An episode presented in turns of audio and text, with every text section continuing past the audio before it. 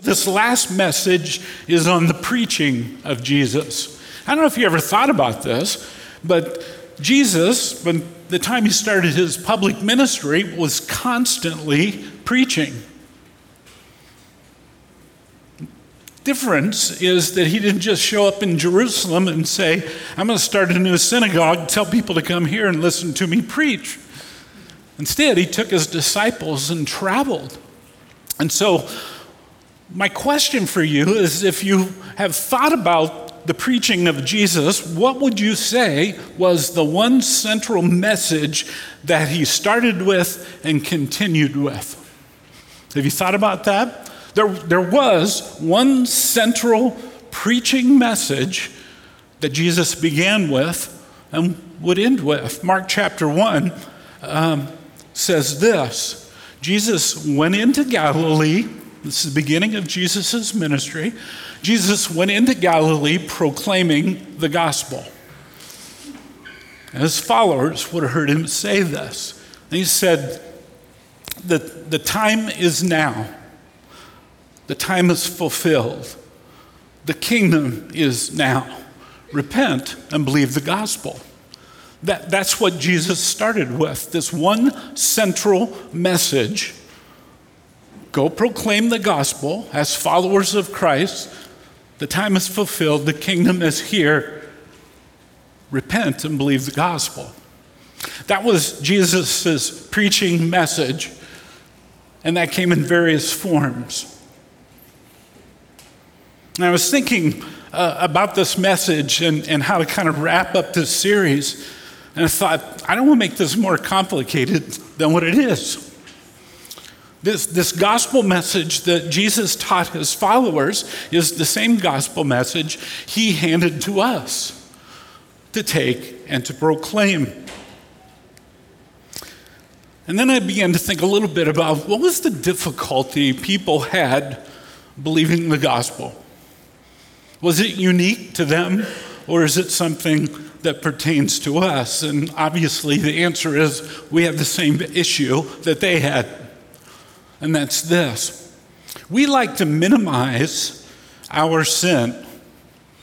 And when we do that, we minimize the holiness, the goodness of God.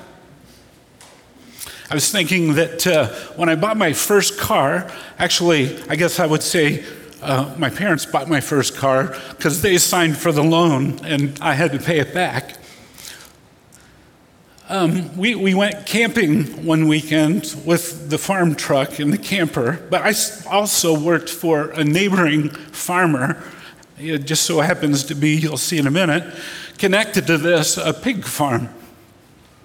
And I didn't want to leave the campground to go do the chores that I was hired to do. And uh, I decided I didn't have a choice. And so I get my car. It's a 1971 red Mustang. Okay? And I wish I still had that car. It would be worth a lot of money today.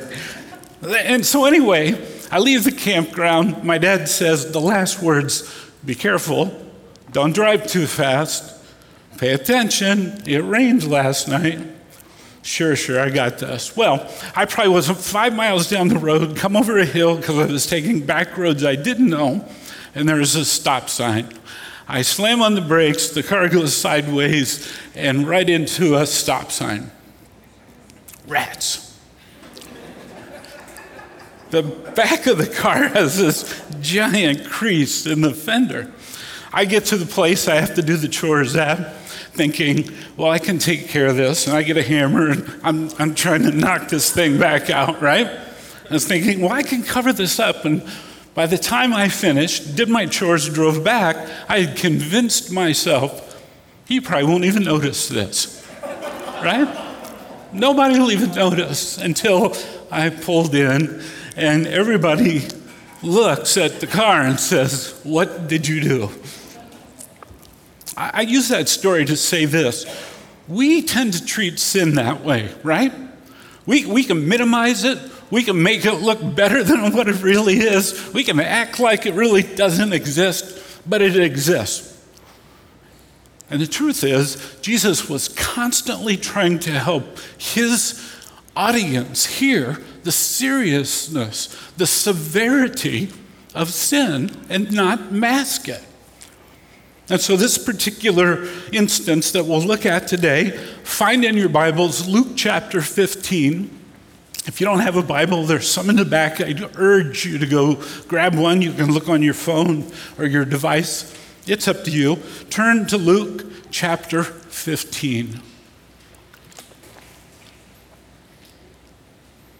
Jesus tells three parables in an effort to proclaim the gospel and help people see the seriousness of sin and the goodness of God.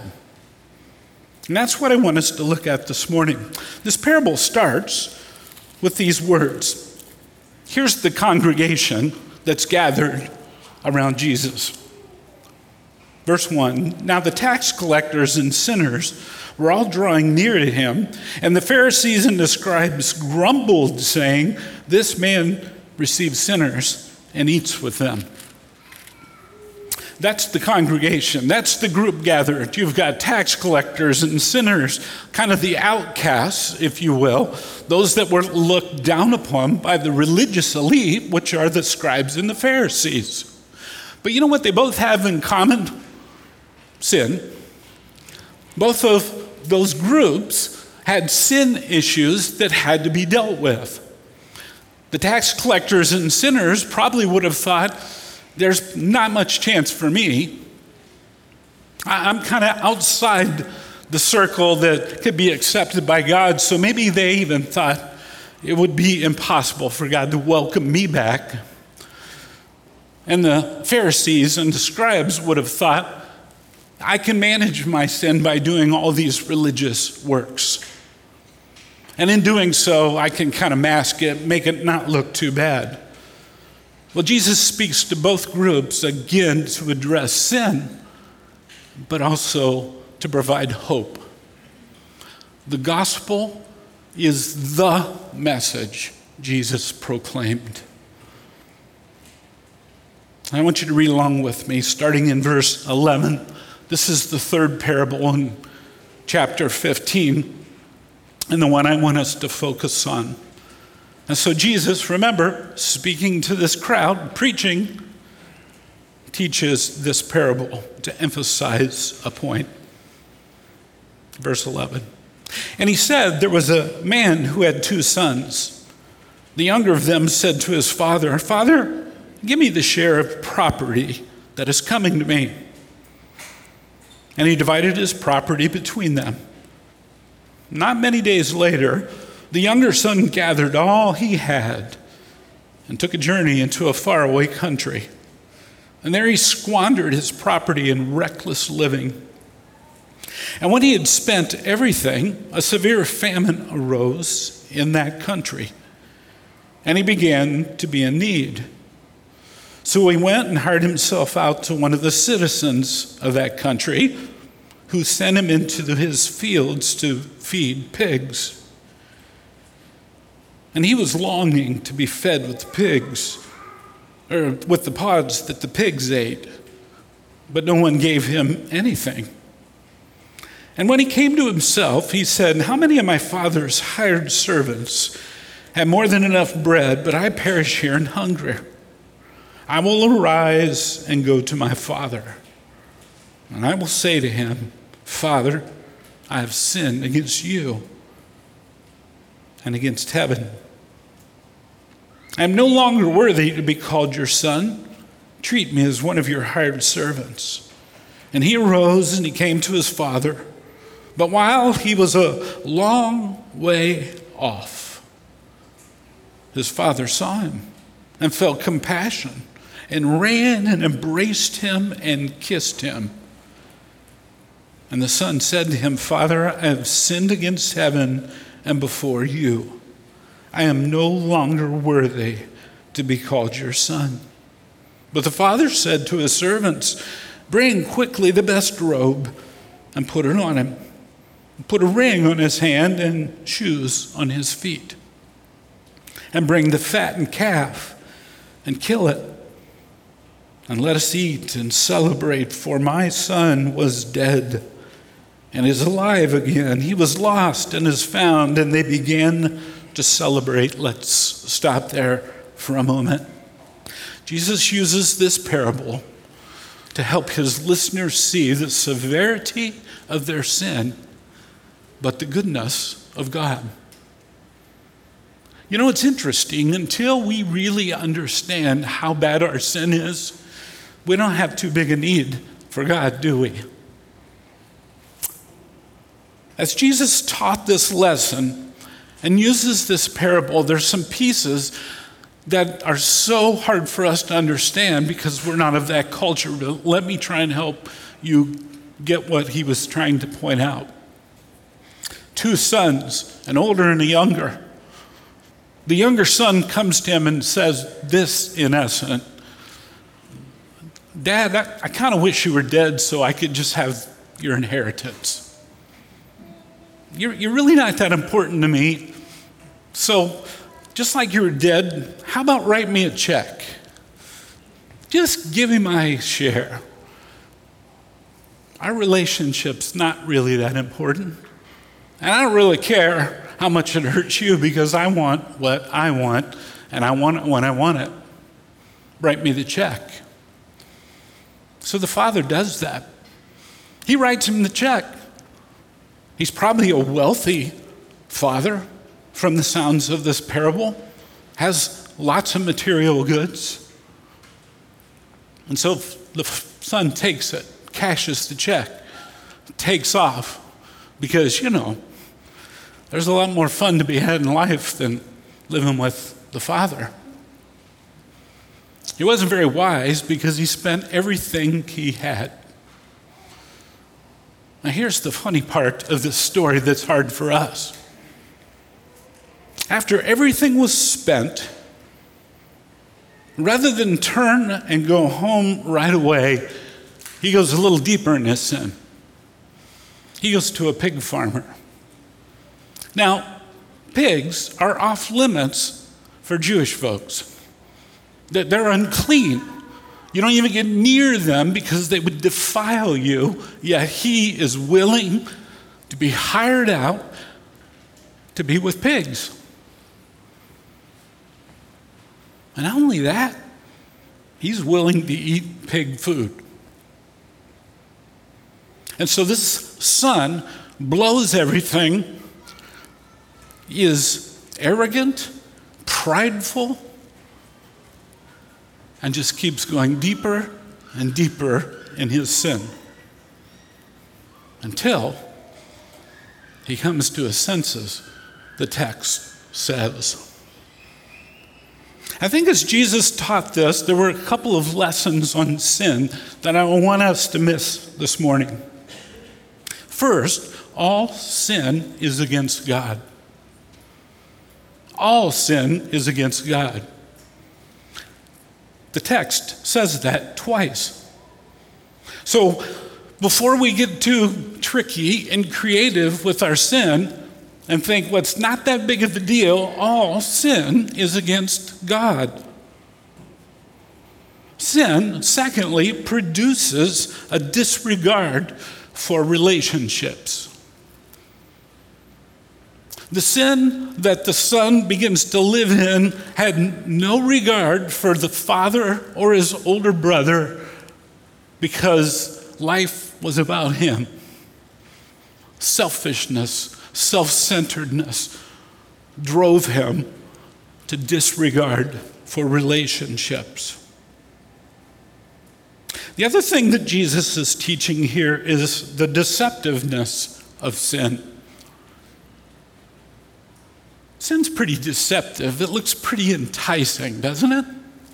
It starts off to look pretty uh, helpless, looks kind of attractive, got a pocket full of money. The son says, Let's go have a good time.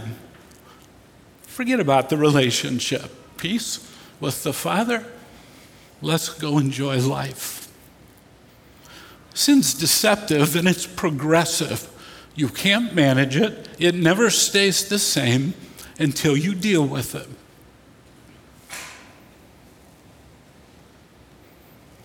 Sin always separates you from God because all sin is against God. Isaiah 59, verse 2 says this Your sin has separated you from God.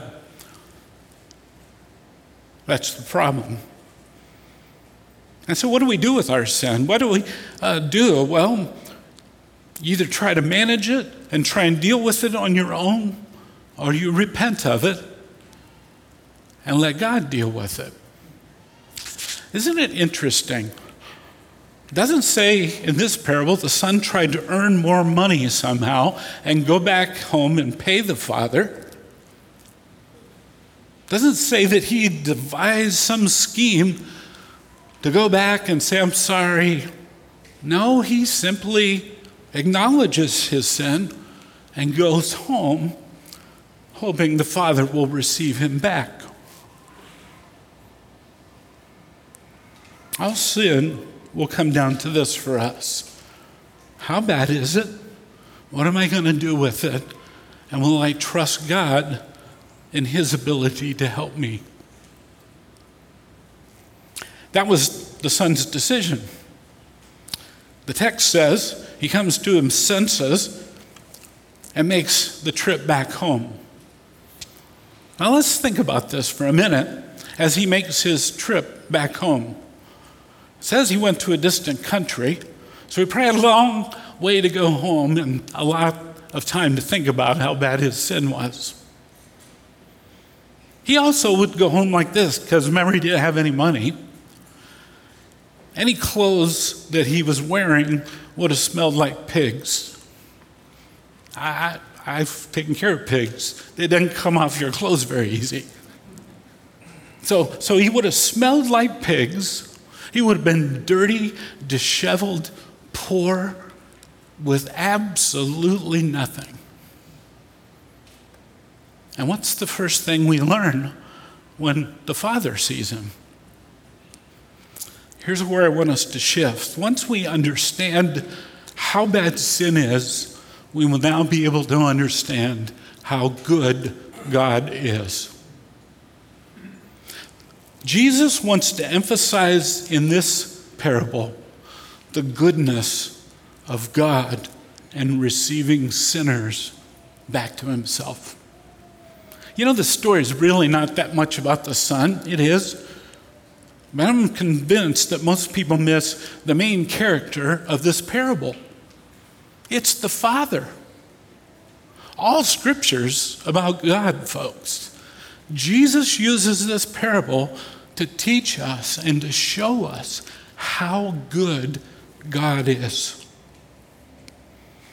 So there's four things if you're taking notes this morning that I want you to write down about what Jesus is teaching about the Father, about God this morning. First, God is relational and personal. God is relational and He's personal. You know, if you're one of the things that happens when we get caught up in a religious church attendance mode is it's hard for us to understand exactly how good God is. And, and we cease to recognize the personal nature of God. Here's what I mean. Ask yourself this How often do you come to church and think of it like this list of checks? Well, I came to church, so God's probably pretty happy with me. I, I uh, prayed before most meals this week. God's pretty happy with me. It becomes this transactional nature that we try to rely on with God and miss the personal component of this. God is relational. Look at what happens in verse 20 when the son returns. It's this picture of the father who misses his son and then longs to see him again. And it says, while he's a long way off, he does something that's astounding to the hearers of Jesus' time. The father doesn't stand on the porch and say, You know, come crawling home. You know, you really, really messed up. The, the text says the father runs to the son. No respectable, wealthy father would ever do that in Jesus' time. Never. He, he runs to the son, he wraps his arms around him. The original language actually says, grabs him around the neck, and almost goes down to the ground with him. He, he's, he's hugging him, he's kissing him. He is so excited his son is coming home. Not only would a father not run to a son like that, he certainly wouldn't grab hold of a smelly, pig manure clothed son. Jesus tells this parable so that people, the outcasts, the sinners and the tax collectors, the Pharisees and the scribes understand that God is a God who welcomes home anyone and everyone that would be willing to return. And we'll talk about how we must return in a minute. Psalm 116 says this I, I love the Lord because he has inclined his ear to me.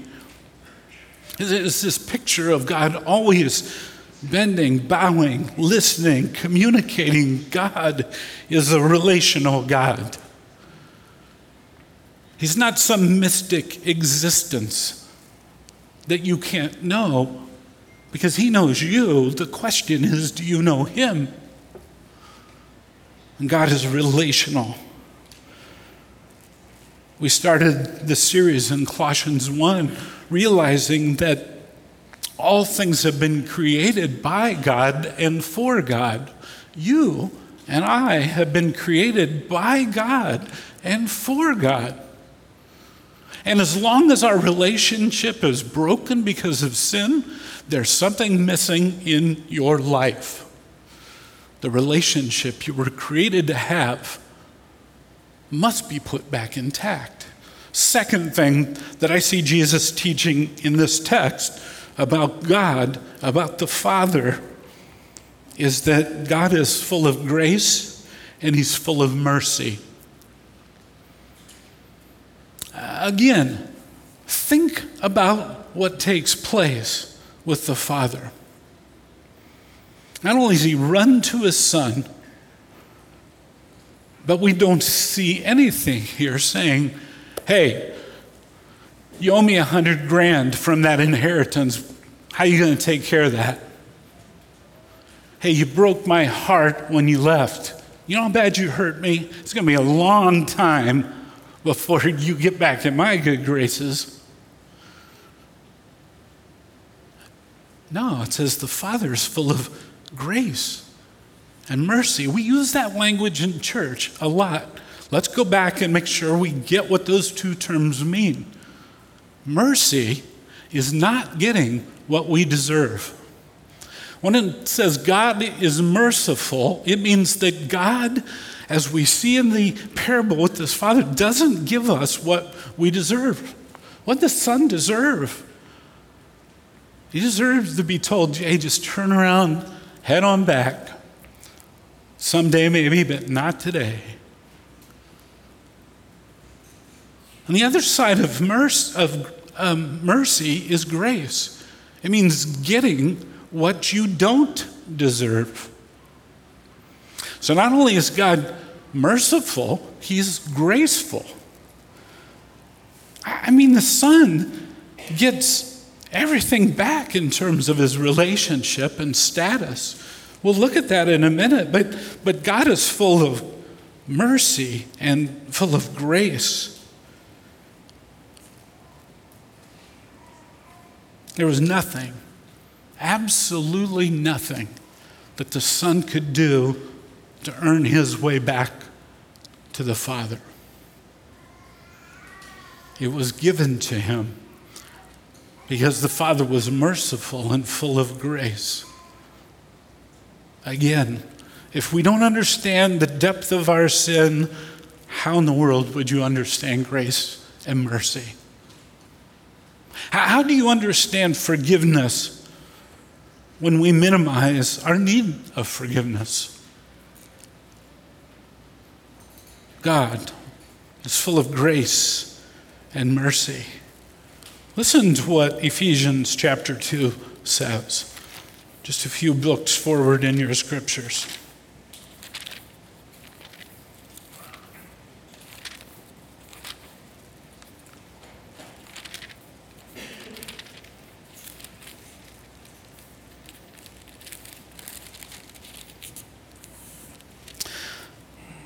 God, being rich in mercy, because of the great love which He loved us, even when we were dead in our trespasses, made us alive together with Christ. By grace, you have been saved. Apply that to this parable. The great love of God expressed in His mercy who was dead in his sins, because of God's grace, is received back. Third thing that I want us to see in this text about God expressed as a father is found in verse 21. God is a forgiving God. I, I mean, there was absolutely nothing the son had or could have to come back with. Do, you see how completely broke this guy was? I, I mean, he comes home with absolutely nothing, only, listen to this, a knowledge of who the father was before he left. He trusted, he relied on the fact that he knew his father well enough that when he returned, the father would accept him back. We don't want to miss the fact that it's God and God's action alone that forgives us. We, we talk a lot about the gospel here because we, we take it very serious that we only have one message it's the same one Jesus preached. It's the gospel, right? Which helps us understand how we can be forgiven of our sin. Look, look how the son comes home empty, nothing, destitute, smelly, broken, sad. But he comes home with the very thing that everyone must count on he, he comes home repentant. There's another word we use in the church that gets a little confusing. Apology is different than repentance. Apology is a part of repentance. Repentance means to turn and go the other direction, and it comes from a change of affection in our heart.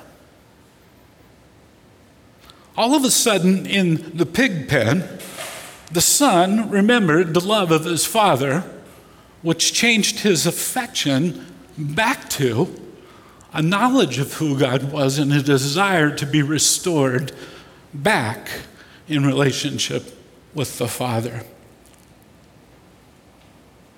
There's a deep regret and remorse. And when he comes home, he doesn't minimize his sin he doesn't come home like I did with the car thinking, well, I knocked that dent out. It's not too bad. I mean, he comes home knowing that he had sinned. He had broken relationship with the Father, and that everything he did was against his Father. Unless you know the depth of your sin you'll never understand the goodness and forgiveness of God.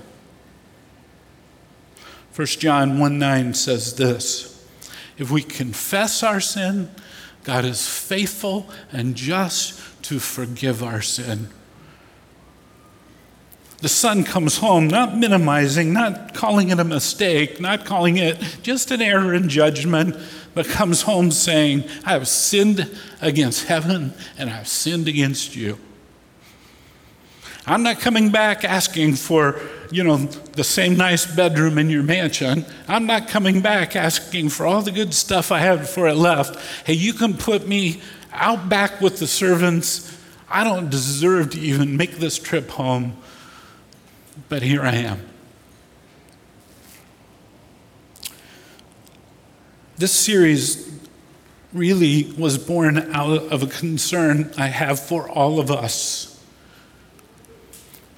And that is, we try to be so self righteous and minimize our sin that we miss the Christ who is the center of our faith.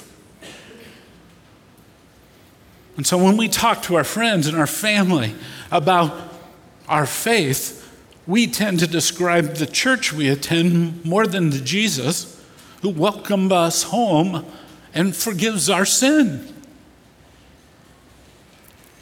Fourth, I think Jesus is teaching this last piece. As God is a restoring God. So not only does the Son come home repentant and the Father forgives him, but look how he restores the son. There's three things that the text mentions that happens in verse 22. But the father said to his servants, Bring quickly the best robe, put it on him, put a ring on his hand, and shoes on his feet. Here's how that would have been understood. First, the father gives him a ring.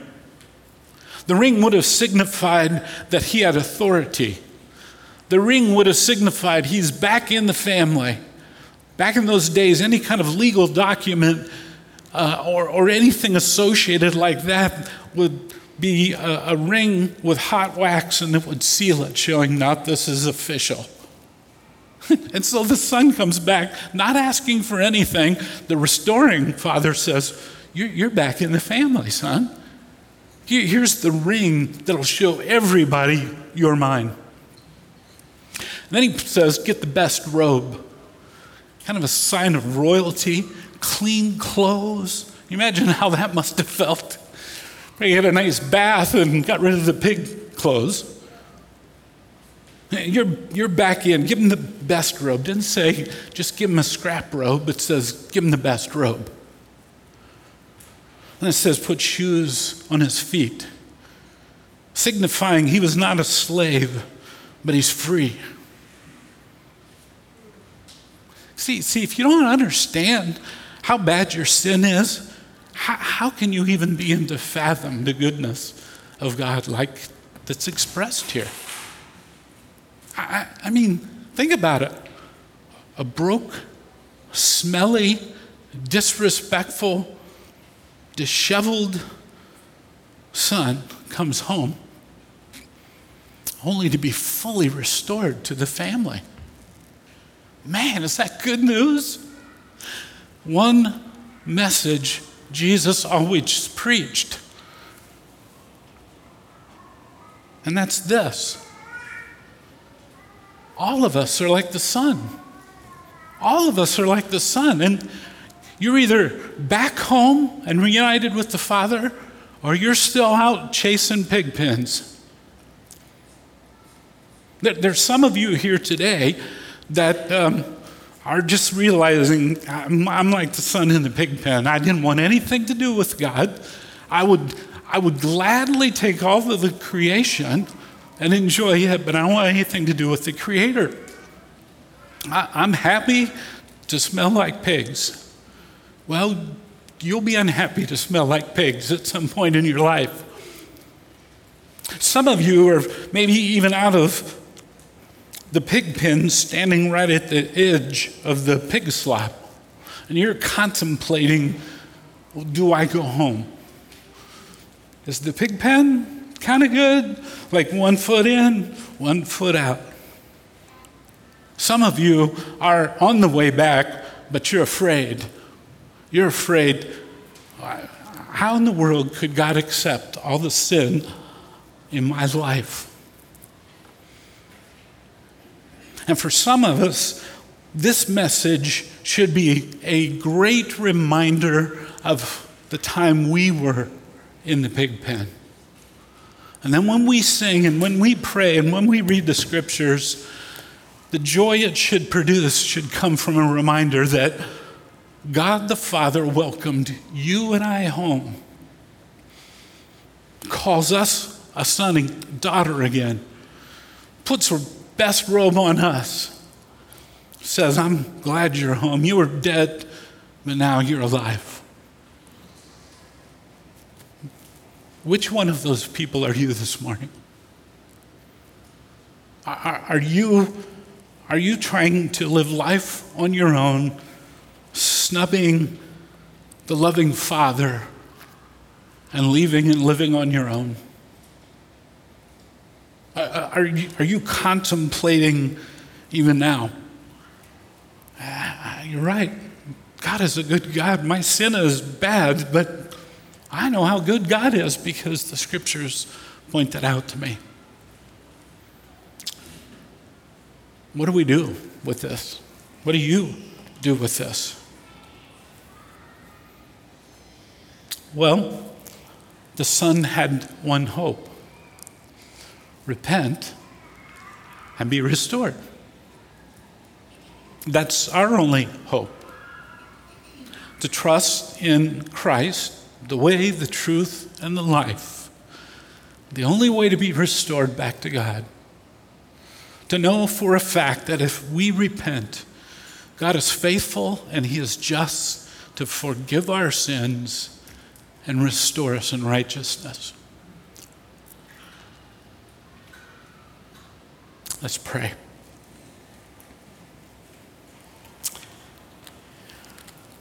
Lord, as we think on this parable, as we think uh, about what you taught, it's a needed reminder for us, whether we're still in the pig pen or whether we're on our way back or whether we already have the robe, the ring, and the sandals on our feet. For those that are in the pig pen and contemplating coming home, Lord, I would pray that the deceptiveness of sin would not allow them to miss the goodness and forgiveness that you offer. Lord, that they would know that if they would acknowledge their sin and separation from you, if they would place their belief in Christ and Christ alone to reconcile them to you, O oh God. And then if they confess that and repent, you will receive them back.